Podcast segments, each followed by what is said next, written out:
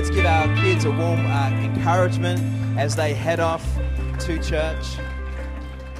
And as they transition to church, what I'd like us to do is I just want us to come into a time of prayer, just a short, robust prayer to uh, position ourselves to, uh, to, to kind of be ready to receive this word today. So let's just close our eyes.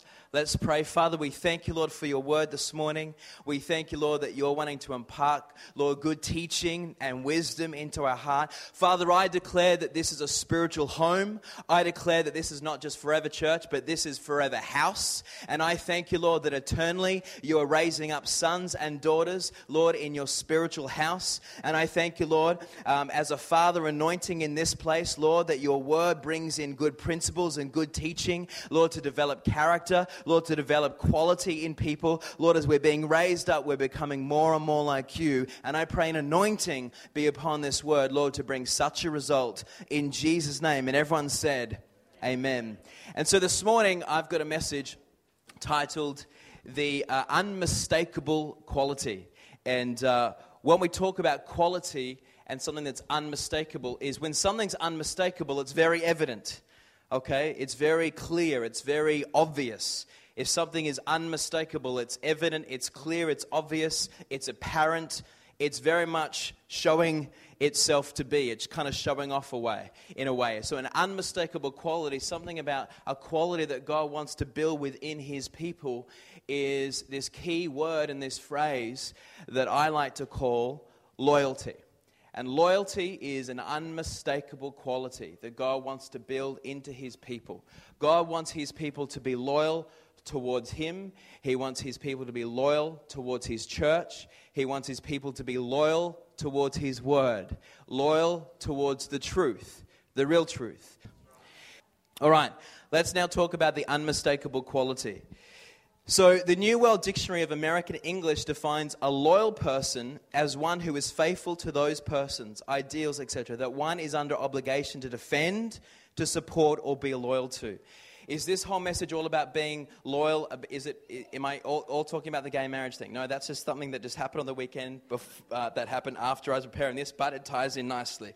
Being loyal to the truth and the, excuse me, and the Word of God uh, being someone of faithfulness or faithful adherence to a person, a government, a cause, a duty, and so on and so forth. What we want to do is let's go to Nehemiah, and I'm going to look at Nehemiah in chapter 4, verses 1 to 14 or 1 to 13. I'm going to read this particular part of scripture in Nehemiah chapter 4, verses 1 to 13.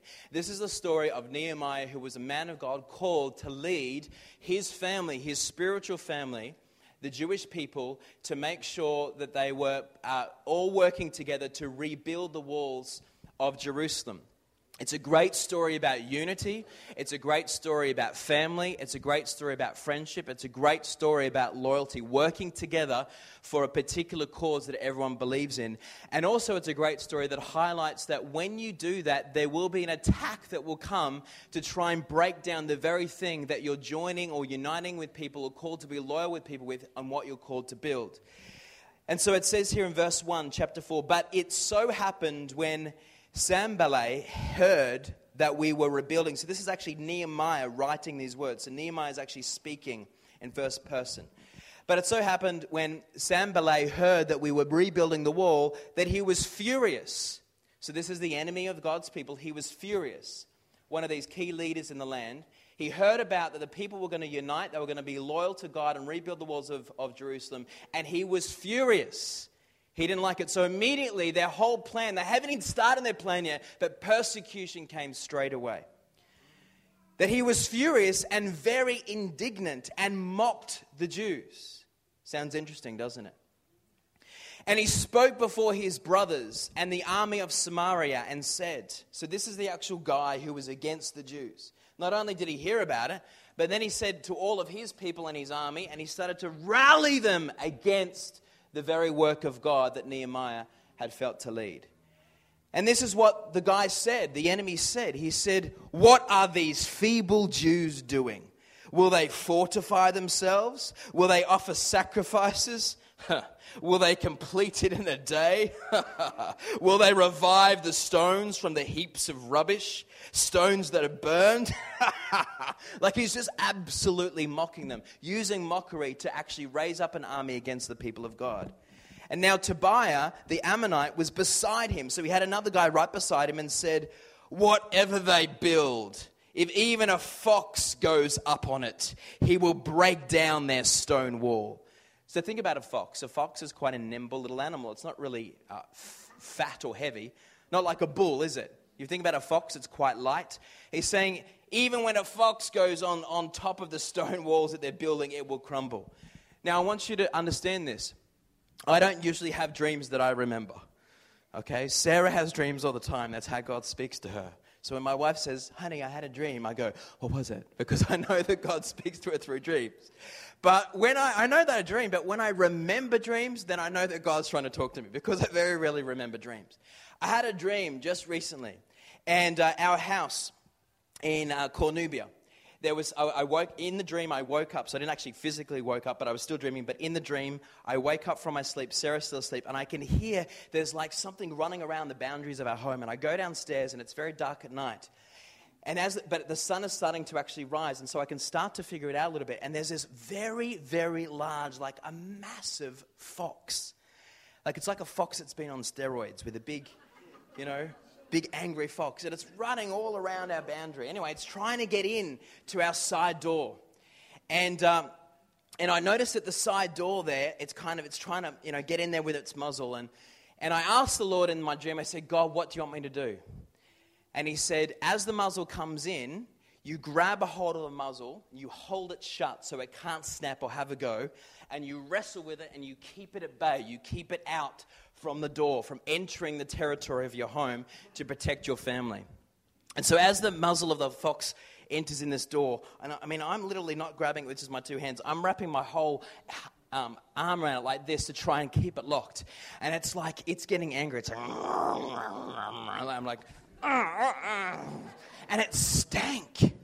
I remember it really stank, like it had been rolling in dirty mud or something, and I'm like, and I just heard the voice, Lord, say, Hang on, don't let the jaws open. Hang on, don't let the jaws open, because if the jaws open, it will have a go at you, you'll get injured, it'll knock you backwards, and it will get in the house. Don't let it get in the, get in the house. And then, so then I woke up, and I felt the Lord say this Pray right now for the foxes that are trying to come in. And I felt like the Lord would like to release just an encouragement here today to understand that in this time as a church is important that we all actually just take responsibility for our lives and particularly our thought life and our relationships with each other and our loyalty with each other. And we've got to be careful that the little foxes, what does the little foxes represent? All the little annoying things sometimes that rub each other, us up against each other. You know, the little, oh, he said that or he didn't do that or she's, she didn't do that or, and all those those little things that can get in your headspace and can get you going against the very people that you're called to be loyal with, to partner with, to build the very house of God that you're planted in. Watch this. The very foxes that sometimes come around you, when you don't take discipline of them, even though sometimes when you release them, so if you start niggling, you, you th- might think that that might actually be an attack or having a go at other people. But at the end of the day, it always comes back to bite you in the bottom bigger. So if you don't manage the foxes in your life, um, it actually will end up biting you in the bum more than the people that maybe it's launched towards. Can I hear a big fat amen? So I feel at this time it's really important because even practically, I mean, we're, we're, we're a bit like nomads at the moment. We're in this temporary location right? When, when, you know, when you're in like a nomad in a tent, it's fun for a couple of weeks, and then you start to think, I'm over this, all right? I'm smelling, I can't have my shower, I have to do all this. Everything's hard work, okay? We're in a temple location, everything's hard work. Can I tell you, our building is coming. But I- can I tell you also that God's releasing a new blu- blueprint right now, and God is saying that moving forward, our identity as a church is going to even solidify, where He's raising up a very strong forever house. I get the word forever house.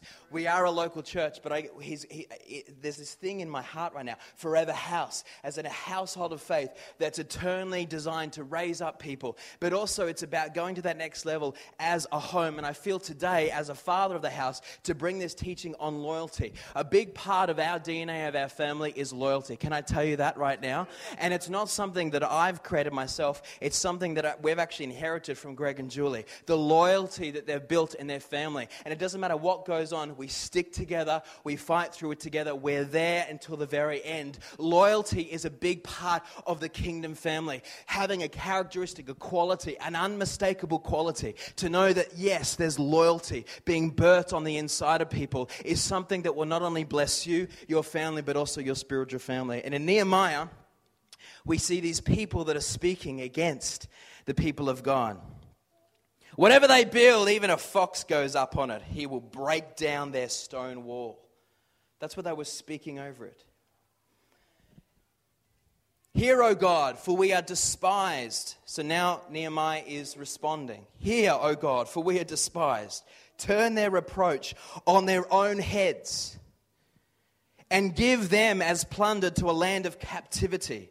So now Nehemiah, who's hearing the gossip and the slander and the mockery of the people of God, who God has designed to be loyal to each other, to unite together, to do something for the work of the kingdom of God, to restore the things of God in a land that had become fallen and evil and bitter. And the, the, the enemy rose up and started mocking and having a go and said, Whatever you do, it's all going to fall apart anyway. And so Nehemiah calls on the Lord as his defender. He rises up in his authority and calls on the Lord, the Lord of justice, the great judge, to defend the people of God. Hear, O God. Hear it, O God. Hear what they're saying, God. Who knows that your God knows everything that's spoken against you, even in private where no one else knows about it, not even you know about it? The Lord is your defender. Hear, O God, for we are despised. Turn their reproach on their own heads and give them as plunder to a land of captivity. Do not cover their iniquity, so don't hide their shame or hide their evilness, reveal it. And do not let their sin be blotted out from before you, for they have provoked you to anger before the builders. And so Nehemiah goes on. So we built the wall and the entire wall was joined together up to half its height, for the people had a mind to work. So he's saying the people worked hard. The people of God over here were working hard. They were loyal. They were, even though they were hearing all this mockery, they stick to it. And he goes on, he says, Now it happened when Sanballat, the big mockery guy, Tobiah, the Arabs, the Ammonites, and the Ashdodites heard that the walls of Jerusalem were being restored when they started to hear that even all their mockery and all their cursing and all their intimidation was not actually impeding on the work of the Lord. When they started to hear this, they heard that the walls of Jerusalem were being restored and the gaps were beginning to be closed, that they became very angry. And all of them conspired together to come and attack Jerusalem and create confusion. And then Nehemiah says, Nevertheless, we made our prayer to our God, and because of them, we set a watch against them day and night. So even though not only did they start going, oh, you, and then Nehemiah was like, and they're like, oh, they're, they're actually making something happen. My goodness, the walls are, oh my goodness, it's actually happening. Right. Guys, we can't just have a go with them and intimidate. We're going to have to go in there and actually push these walls over. We're going to have to attack them, right? So this is what's happening. And so now Nehemiah responds to the fact that they're going to go in and try and attack them. Nevertheless, we made our prayer to our God, and because of them, we set a watch against them day and night. This is what's important right now in this season is set a watch against the enemy in your home, in your mind, in your heart, in your church. Set a watch like Nehemiah, not that our our church was destroyed or anything like that, but we've transitioned from a building. In, we're in a transition period and we're going into the promised land. And so it's even more important to guard and protect and to watch your church family. To have a shepherding anointing being activated in your heart and being a guard upon making sure that we stick together and we stay loyal to each other. And then Judah said, The strength of the laborers is failing. So they've set a watch, they start praying, they're praying to God. And then Judah said, The strength of the laborers is failing. There is so much rubbish that we are not able to build the wall. And then the adversary said, They will neither know nor see anything till we come into their midst and kill them and cause the work to cease. So they're starting to grow a little bit tired. They're feeling the atmosphere, they're feeling the intimidation. They're having to continue doing the work while having to combat the atmosphere right? And they're praying to their God. So they're interceding, they're on the watch, they're fighting, but they're still having to labor, they're still having to do it. So because they're having to fight in the atmospheres, but they're still having to do the work practically, they're growing tired naturally. And so the enemy is starting to go, oh, yeah, we're starting to get in there.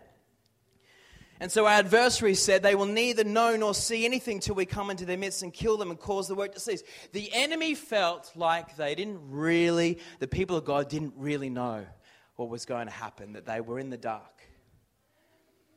And so it was when the Jews who dwelt near them came that they told us ten times, From whatever place you turn, they will be upon us. And therefore, this is Nehemiah saying, Therefore, I positioned men behind the lower parts of the wall at the openings, and I set the people according to their families with their swords, their spears, and their bows. So, as Nehemiah picked up on the strategy of the enemy, Nehemiah then made a big decision. Everyone say decision. Everyone say decision again. He actually positioned the people to actually utilize the greatest weapon that God had given those people. And what was it? Loyalty. He started to position the people in certain areas around the wall and he positioned them in family groups. Everyone say family groups because he knew that if he could use the family anointing, if he could use the family um, respect for each other, loyalty, they would hang on, even if the enemy was approaching. They would hang on and they wouldn't pull apart. They wouldn't freak and going, Oh, you fend for yourself. No, you fend for yourself. Get out of here that they would stick and they would hold. You know that great scene in The Gladiator where they join together and, and he's got that idea and, and he's like, hold, hold.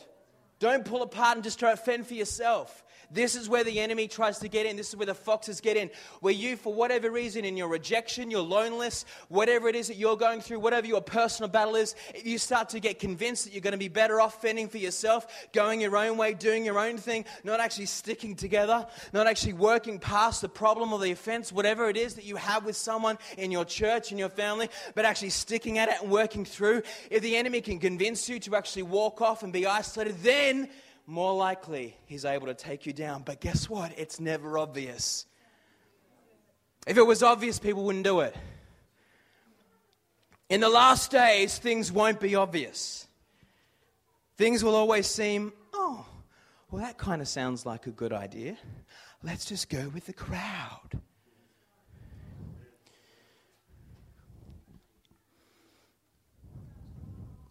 Therefore, I positioned men behind the lower parts of the wall at the openings, and I set the people according to their families, with their swords, their spears, and their bows. Families fighting with each other. Families fighting together against a common enemy. Sometimes we're so distracted fighting against each other. And I'm not talking about physically, we all love each other, but sometimes in your headspace, in your heart, you will actually be fighting against a brother or sister that you're called to be loyal to. Come on now, it's about managing and taking responsibility for your thought life and for the condition of your heart. Do you know if you're actually warring against a brother or a sister in the Lord in your heart or in your mind, first of all, don't be shamed by that because you're human, you're not a robot. If you were a robot, God could just program us and everything would be perfect all right? But you're a human being, so you have the flesh and you have the spirit. So don't shame yourself if you have a moment where you start thinking bad thoughts about someone in your spiritual family or even your family itself. But it's about what do you do with that thought? What do you do with that little um, arrow that comes in? Do you actually um, grab a hold of it and go, let's dance for four hours and have some fun? Meaning, do you meditate on it and meditate on it and meditate on it and chew it and chew it? And so it actually becomes um, something that's more like a fox going, Arr! or do you discern what it is?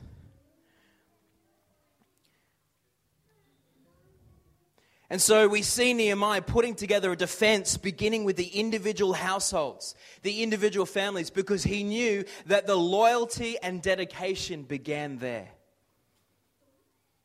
Now, even if you don't have a family where it's a perfect example of loyalty, that's okay because that's even the, a greater reason why you want to model your life and get involved in a spiritual family to learn what that looks like and what that feels like and how do you create a pathway of being able to navigate around that so then you can bless your family and bring the principles and everything that you've learned from that into your family can i tell you right now i just feel to just, just say this to you because god has literally been putting this in my heart forever house forever house forever house forever house we are building a house we are building a home. We're building a family. We're building an anointing. We're building a unity. We're building a loyalty. We're raising up our children. We're raising up our physical children. We're raising up our spiritual children. We're bringing teaching. We're bringing values. We're bringing principles. We're bringing practical ways of how do we do life. We're, we're raising up a family of excellence. We're raising up a family of love. We're raising up a family of encouragement. We're raising up a family of nurturing. We're also raising up a family of discipline discipline. We're also raising up a family of correction. Forever house. And so Nehemiah was calling upon them to base their loyalty to their families and their brethren on loyalty and faithfulness. The faith that God would be faithful to his covenant promises. And so their loyalty to each other was also strengthened based on their faith in God that each of them had, and that's why they stuck it out. And the Jews were willing to faithfully guard their compatriots, their other fellow brothers and sisters, even the ones that they weren't blood related to. But he's got the family unit, which represented loyalty, to be those anchor points. Loyalty was the key thing that Nehemiah used to protect the very thing that God was building. Loyalty was the key thing that God used and asked Nehemiah to use to protect the very work of the God. Loyalty was the key thing that God used. My challenge to you where is your tank of loyalty at? to do with your own family, to do with the call of God on your life, to do with the truth of God, to do with your relationship with Christ, to do with your relationship with your local church family. Let me just say this this nation here has three levels of government. Some other nations have two levels of government, usually in the Western society federal and more like, for example, in the UK, they don't have state government, they have federal and they have county. Is that correct, Rita? Ah, that's what I heard, just double checking. And so in Australia, we have three levels of government we have federal, we have state, and we have local government. Let me say this sometimes people's loyalty isn't strengthened in relation to their local church because they are so focused on the kingdom that they use it to justify their kind of not so solidified loyalty to their local church. What is that like? It's kind of like saying, I really want to follow and believe in the laws of the land here in this nation of Australia, and so I honor and I'm loyal to the federal government laws. But you know what? I don't really have as much loyalty to the local council laws, so I might actually park in the wrong place and get a parking ticket because I don't really respect it that much. But oh, the federal laws, the laws of the land that govern the entire nation. It's big and it's grand and it's macro and it's awesome. But then I don't really have the same level of respect for my local council laws. Can I say that that analogy is a perfect example of the limitation in people's hearts in Christendom when they're all about the kingdom? But yet, in their heart, they still haven't dealt with some personal issues to do with coming under the authority of the local church. And let me say this until people wrestle and actually break through in that, they never really will come into fulfillment in their calling in the kingdom because they're not in alignment and in the order of God's authority, which is local church first, then next level. Next. I've always said this when people actually are positioned for kingdom calling, they have, have sowed season upon season to actually show God they're loyal to the local church, government, authority that God has planted them in first. Loyalty. Don't be deceived. And so Nehemiah uses this principle to establish a strategy to get the job done. They were family and they were brethren. And Nehemiah said, Fight for your brothers, fight for them. And this is the attitude we should have in our relationship with our brothers and sisters in our local church. The Hebrew word translated into the English as fight here in verse 14 is a much fiercer and it's a much uh, more intense word than just the English translation of fight. The word fight here in verse 14 actually means this to eat, to consume, to war against, to eat, to devour. It seems to have been even, it's like talking about expressing violence against the enemy in war, as in an absolute determination to conquer the enemy. That's what the word fight means. It's the same word that Joshua used when he said, in, in, when he talked about, he says to the Canaanites, they are bread for us, as in, we're going to take them down. It's a tenacity. Can I tell you, your loyalty in your heart towards your family, your local church family, whatever it is, there has to be a warfare thing about it. You have to be someone who wants to fight for your family. I know right now there are people who've given us feedback that they feel a call to intercede. Is that because we're in a, not in a very good place? No, we're actually in a great place. That's why the enemy. We're in a place where we know who we are, we know what we're wanting to build. But we've got to be careful. We've got to be careful about allowing the foxes to come in because loyalty is one of the biggest weapons that's a part of our momentum, particularly when we go in the new building and we start to continue to build. So if you've been feeling attacked, let me just say this. If you've been feeling a bit bombarded with some, some little foxes, been trying to come in and you've been wanting to sit someone aside and go, you know what, I just don't know why this is happening. I just don't know why this isn't happening. I'm just a bit annoyed. Can I encourage you that the person you should be talking to is the person you have a fence with? Ooh. Let me say it again so no one missed it. The person that you should be talking to, the Bible clearly teaches that, is the person that you should actually have the offense with. Don't be talking to someone else about it. And if you use this little weak excuse that sometimes the body of Christ have heard, oh, but I just don't feel like I can go to that person. I just don't feel like they're approachable. Fooey. You're just a bit scared because if you actually bring it up to that person, they might not agree with you and it might kind of get a bit confrontational. Well, that's healthier than justifying, oh no, I'm just going to go and speak to this person who'll always tell me what I want to hear and pat me and go, oh, you poor thing. Because that's safer, it's more comfortable. The destiny of the foxes. Let's talk about this. Let me talk about loyalty. Loyalty is not the absence. So we've looked at Nehemiah and understanding as a scriptural example how loyalty was used as a strategy to build the things of God.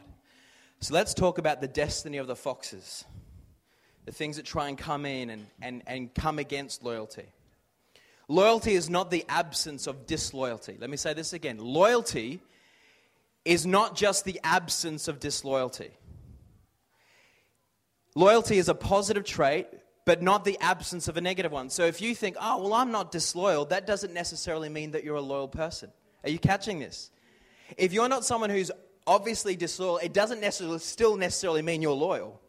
So let me say, it is a positive trait, not the absence of a negative one. Let me say it again so everyone's getting it. Loyalty is a very clear, positive, warfare, attacking, proactive, I'm loyal. I'm fighting for my church. I'm fighting for my pastor. I'm fighting for my life group. I'm fighting for my team. I'm fighting for my family. I'm on board. And no one and nothing is going to move me out of the way. It's a warfare thing. That's what loyalty is. It's not like, oh, well, you know, I don't really say anything at all. It's not passive. So just because you're not necessarily disloyal doesn't actually mean that you're loyal. This is an important thing because when we talk about Jesus Christ and his relationship with the Father and how he related with the disciples, you know, the, one of the, we're going to look at this in a minute, but the very night that Jesus, just before he was going to go to the cross, he is, he is dripping sweat drops of blood. He is feeling the attack like he's never felt it since he's been born. He is sweating blood. And where are his disciples? They are struggling to stay awake. And he rebukes them. You know, this Jesus that we sometimes label as the hippie loving Jesus? Oh, but Jesus wouldn't say anything horrible to people, would he? He would never rebuke people. He says, What are you doing? Can't you stay awake? Look, I'm about to go and. He had challenged their loyalty. So, was it that they were like Judas? No. Were they like Judas and obviously being disloyal and going in and telling everyone where Jesus was? No. Was Judas as an obvious example of disloyalty? Absolutely. But was the disciples right there an example of absolute loyalty? No. Jesus rebuked them because they were just, oh, I can't quite keep my eyes awake. And poor Jesus is in the garden praying to the Father, absolutely sweating blood, and needs desperate intercession. And needs his team and his people to be on board 100% behind him. And so he rebukes them. Because no, they weren't obviously disloyal, but they really weren't quite cutting the mustard in that crucial moment.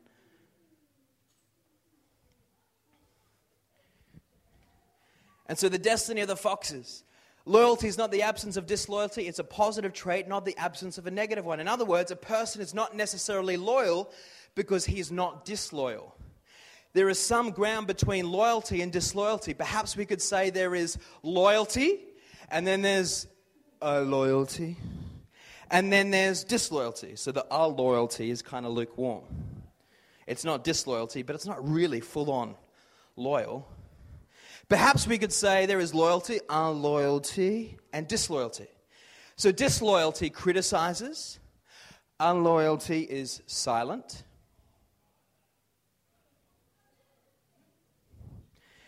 But loyalty defends. So both loyalty and disloyalty are vocal. Unloyalty is silent, passive, sitting on the fence. Loyalty never allows one word of criticism about the anointed leader. Does that person sometimes not agree with everything? Yes. If they have a personal offense or an issue, what would that loyal person do? Go and speak to the very person they have an issue with and not use excuses. Oh, Are they not very approachable? As a naff excuse as to why they didn't go and talk to them. That's what a loyal person would do. So no, loyalty never allows one word. To, and again, it's not just about that person, but it's about if someone's having a go with someone that you know you're called by God to protect, to be loyal with, then a loyal person actually defends that person right there and then says, you know, actually, what you're saying I completely disagree with. Maybe you've experienced something different, but I would, I would say to you, you need to be careful what you say here because it's actually quite disrespectful. And I'm going to leave it at that and I'm going to walk away. Defense. Loyalty never allows for one word of criticism about that anointed person or that person that you're called to be loyal to. It is, com- it is complete defense and support. It not only never says, oh, Did you hear about this? Or, but it also does not listen to so it never, it never says, Oh, did you hear about blah, blah, blah, blah? Never says that. But it also does not listen to this. Oh, did you hear about blah, blah? Doesn't get involved, doesn't listen. We'll cut it off. It does, loyalty does not participate in criticism with the tongue or the ear. So, not about speaking it, but actually listening to it and giving it an audience. That's not loyal. It does not give itself to satisfaction of criticizing. So if you actually have, a, if you kind of get off a little bit privately on the inside of maybe seeing someone not being 100% perfect, and go, hmm, goody. Didn't quite meet the mark there, did they? Hmm. There's an issue of loyalty deep on, on the inside. Because Lucifer was always looking for a way that he could mock God. I mean, God never made a mistake, and yet Lucifer still betrayed him. He didn't have anything, he couldn't claim anything against God, just making out, well, why can't I be just as great as God? So it's about even the deepest little moments of our heart. It does not give itself satisfaction of criticizing, nor does it give a sympathetic ear which gives others the satisfaction of criticizing. So don't let us sit. Uh, this is this is not loyalty. Oh, did you hear that? Blah blah blah blah. I, I, I just don't. It just doesn't make sense to me. I don't really. It just doesn't sit well with me. Oh, really? Okay. Hmm. All right. That's interesting. So by me doing, oh, okay, that's interesting. I'm not necessarily you know, fully agreeing with them, but I'm not defending that person.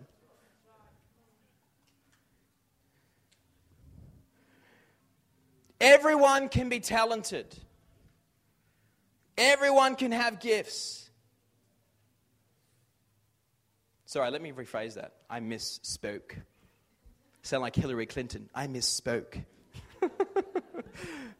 Everyone cannot be talented to the same level. We've all got different levels, right? But everyone can be loyal. Everyone can be loyal. Loyalty is one trait that is attainable by all. And can I tell you, it's an unmistakable quality that God wants to birth inside of you. He's looking for it.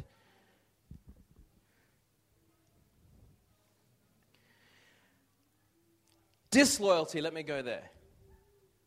And I'll say this with as much conviction as I feel to by the Holy Spirit because I've been recently studying the character of Lucifer and why he fell, and that he actually tore the, the third of the army of the angels away from God, which then created that complete fall. And then we have this whole mess because he tempted Adam and Eve. And it was Adam and Eve's responsibility, but they handed authority over to him. And then we have this fallen place called earth. But disloyalty was the reason why Lucifer fell.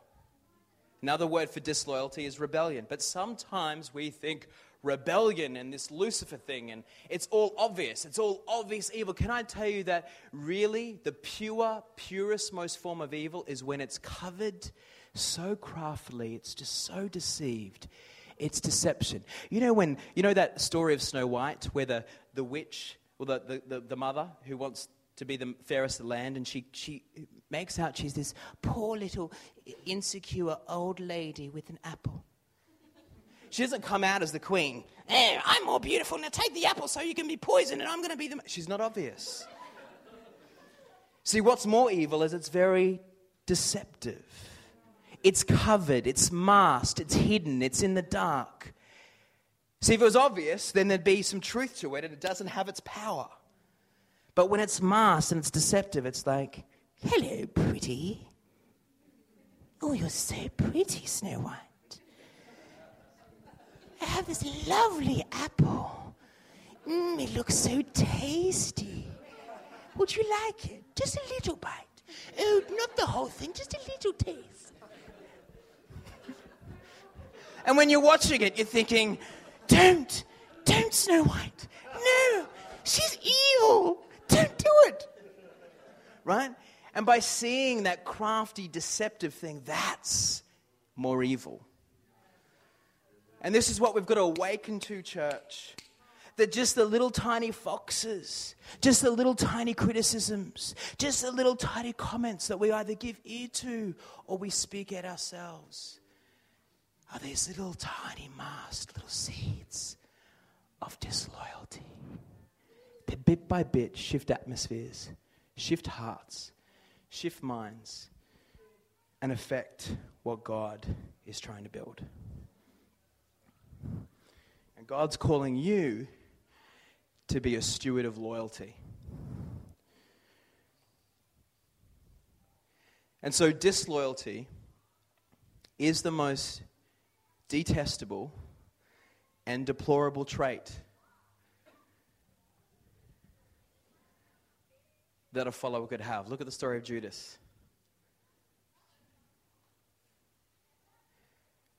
Judas, do you know how he died? Who knows? He killed himself because he was led to insanity because of his guilt.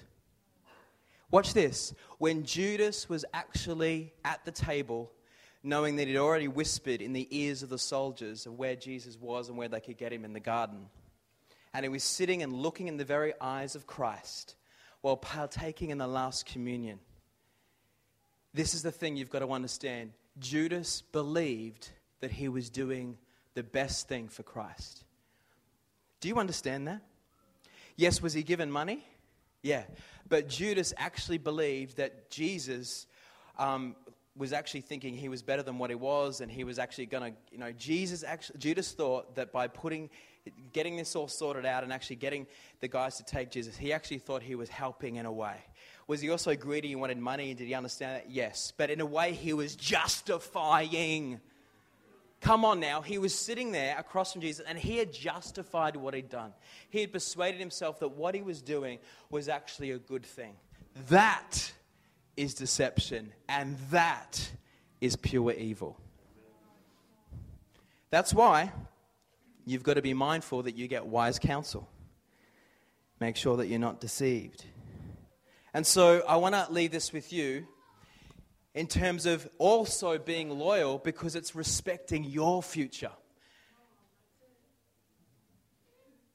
If you allow foxes, if you allow yourself to be a vehicle of foxes, there's destiny of those foxes. And it's going to come back, as I said before, and bite you on the bottom. More so than the foxes that they were released to actually bite. Respect your future. Disloyal, disloyalty usually means, well, let me say this disloyal followers are seldom given loyal followers when they become leaders. Let me say that again. And I'm not just talking about ministry, I'm talking about anything to do with what you're called to do. You could be sitting there praying, God, God, position me in leadership one time. God, I want to, I see this, I have a dream. And we encourage that. Have a dreams, believe, see yourself in a place that's better than what you are now. Believe that you've got a calling, got an anointing. We encourage that. But can I say that? It's one thing to be praying for that and praying for that and praying for promotion, wherever it is, in the workplace, marketplace. But if you're sowing disloyalty or if you just are loyalty, it will negatively impact you. In practically every case, the damage is far more to the disloyal follower than to the criticized leader. Criticism always hurts the critic more than the criticized. Hatred always hurts the hater more than the hated. Gossip always hurts the gossiper more than the one about whom he gossips or she gossips. The disloyal follower always stands to lose more than he takes from the accused leader. There is also a law of sowing and reaping. In the Bible, we are reminded that everything is reproduced after its own kind. Over and over again in the book of Genesis, we find everything has in itself its own seed to bring forth its own kind. This is true not only in the physical, but also in the emotional, in the personality, in the character, in the spiritual. The teacher who criticizes the principal will have pupils who criticize him. God has a way of letting our chickens come home to roost.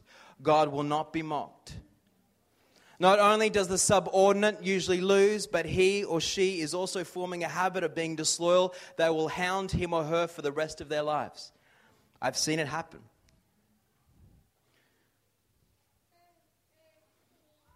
Look at Abraham and Lot. Lot and his herdsmen became disloyal to Abraham.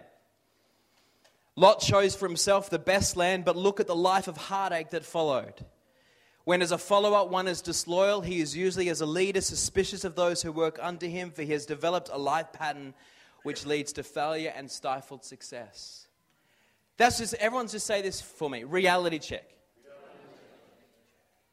I just gave you some Brussels sprouts. It doesn't taste fantastic, but it's healthy. Chew on it a little bit. Don't spit it out. Chew on it. It's good. And then this is a spiritual home. We're raising good, strong disciples. Sometimes it's good for to be feeding Brussels sprouts. We can't all have candy.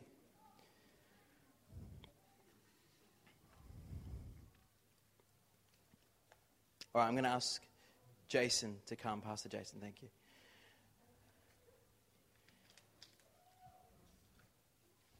There's so much more. I mean, I could do a whole teaching on this even more, but um,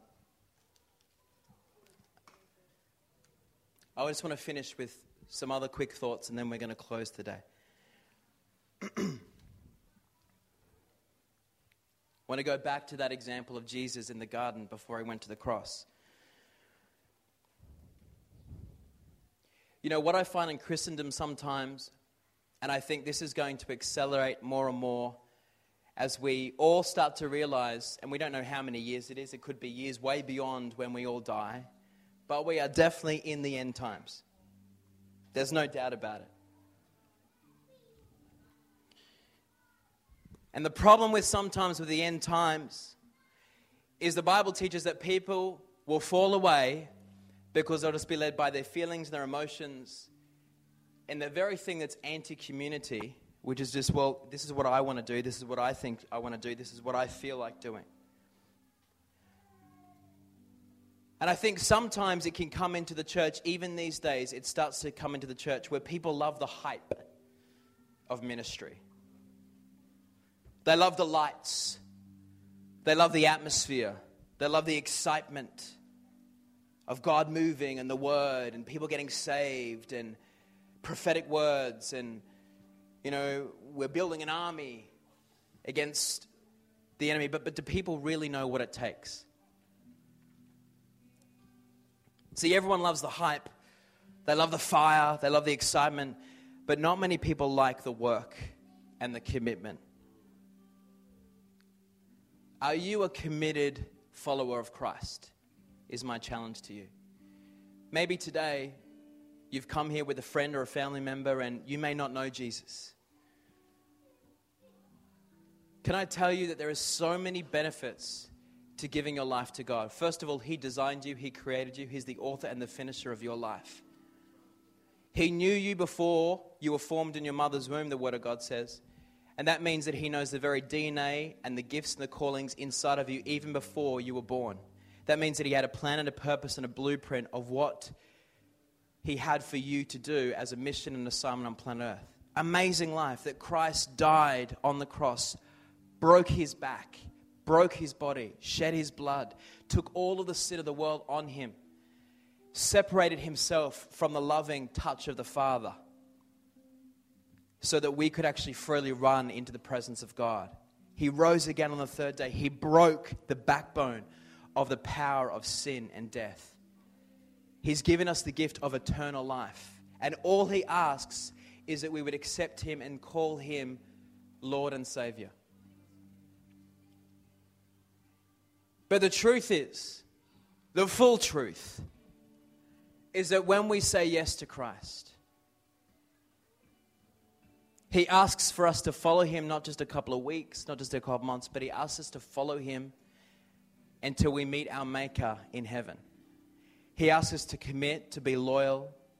Sometimes we fall down, but He'll reach out and He'll say, You know what? I'm here. I'm helping you to stand back up. But He's also asking you to not just be loyal to Him, but to be loyal to His bride, to His church that He died for.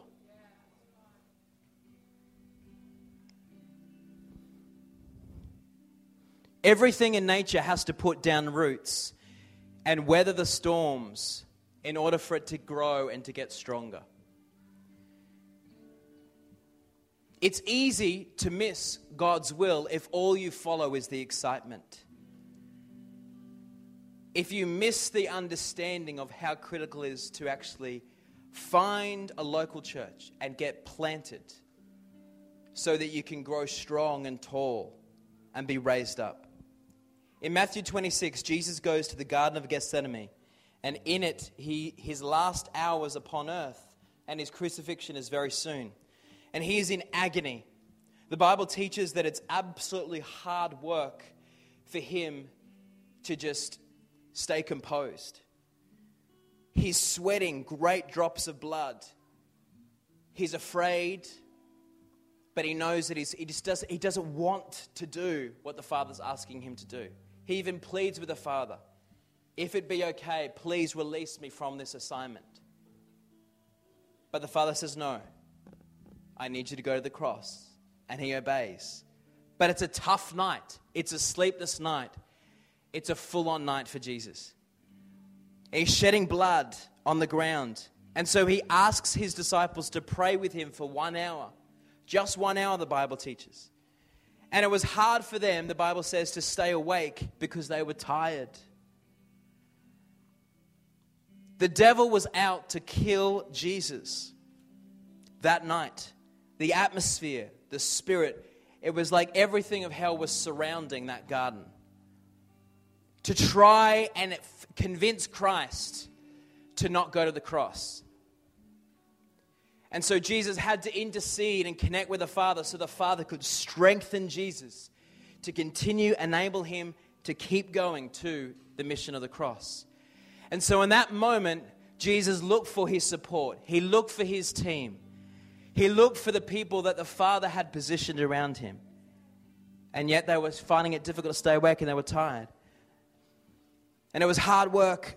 And the devil was out to kill Jesus, and he made it hard for the disciples to pray. That there was, a, there was an atmosphere, there was a demonic atmosphere around the disciples. It was heavy. Can I tell you that it wouldn't have been a very exciting night? Can I tell you that it wasn't the same time when Jesus was making fish into 5,000 fish and loaves and Jesus was turning water into wine? It wasn't the same type of atmosphere when Jesus was raising people from the dead, when Jesus was healing lepers, when there was an excitement and a hype about how cool it is to be following this Jesus. No, it was a test of what was on the inside of them. Are they just with Jesus for the fun, for the excitement, for the applause, for all the great fun stuff of ministry? Or are they on board because they'll follow Christ to the very end? And this is Jesus' words. He says, Can't you wait wait for me even one hour before you go to sleep? Can't you just wait for one hour?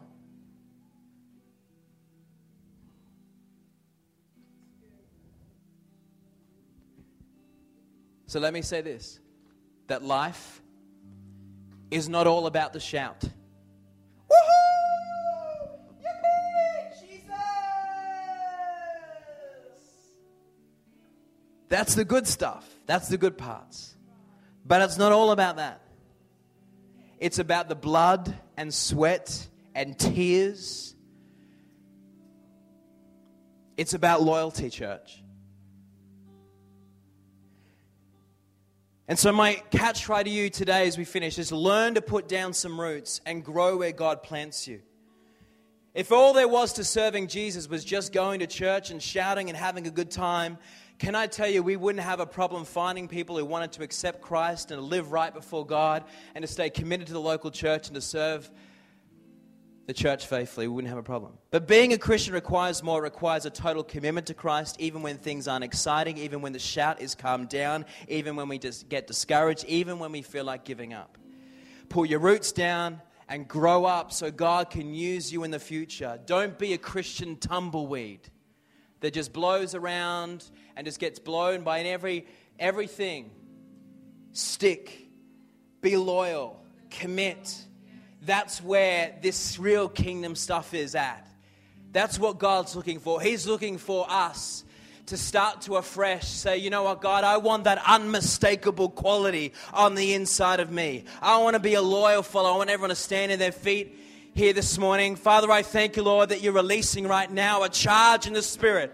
Father God, that even though things are exciting and miracles and the anointing, oh God, but Lord, you'd release, Lord, a conviction and an understanding, Father, that we're called Lord, for such a time as this, Lord, to stick and to stay and to build and to fight for each other. And I thank you, Lord, that there are people here, Father, if they've been hindered, if they've been held back, if they've been attacked, whatever it is, Father, right now in the name of Jesus, Lord, I pray for a loosening of the atmosphere around our spiritual family right now. I pray for a shaking of the Holy Spirit right now. I pray right now, Father, for a release, Lord, of vision that this is a forever house. This is a household of faith. And I declare right now, Lord, release a conviction of loyalty and strength on the inside in the name of Jesus. And I declare right now, if there's been justification, if there's been excuses for why people are saying things in the name of Jesus, I break off that atmosphere. I break off that deception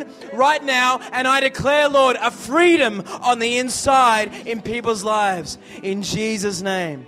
Now just put your hands out like this. I hear the Lord saying this. That your heart right now in this moment, let it be an altar. And lay down whatever it is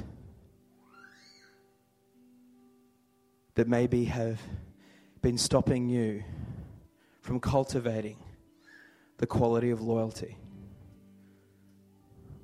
Lay it down, says the Lord. Lay it down before me in your heart.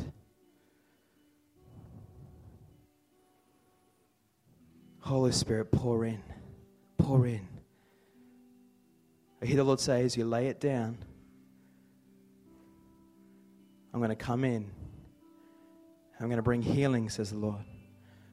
But I hear the Lord say this Remember, I'm a gentleman. I can't force you. It's your decision. Lay it down. Holy Spirit, pour in. Fill. Fill people's hearts with a confidence in you, Christ, in you, Jesus, that you're faithful to the very end, God. Fill them right now, Lord. Fill them up, Jesus. Beautiful God. Pour in, Lord. Hear the Lord say this I'm making people whole here. I'm making people whole. God says, I'm just slowly tearing off some cobwebs.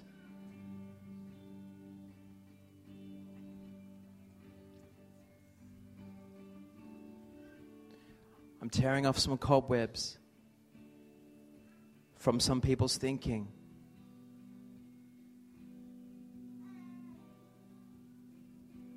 I thank you, Jesus, for your goodness and your mercy and your grace. We just love you, Lord. We love you, beautiful God. Thank you, Lord, for what you're doing here this morning, Jesus. As you just finish off that transaction right now that Prophet Greg talked about, just that last little moment of it, Holy Spirit. And we just seal it right now in Jesus' name. We thank you, Lord that we look to you always, God. In Jesus' name. And everyone said, Amen. Let's give God a clap offering here.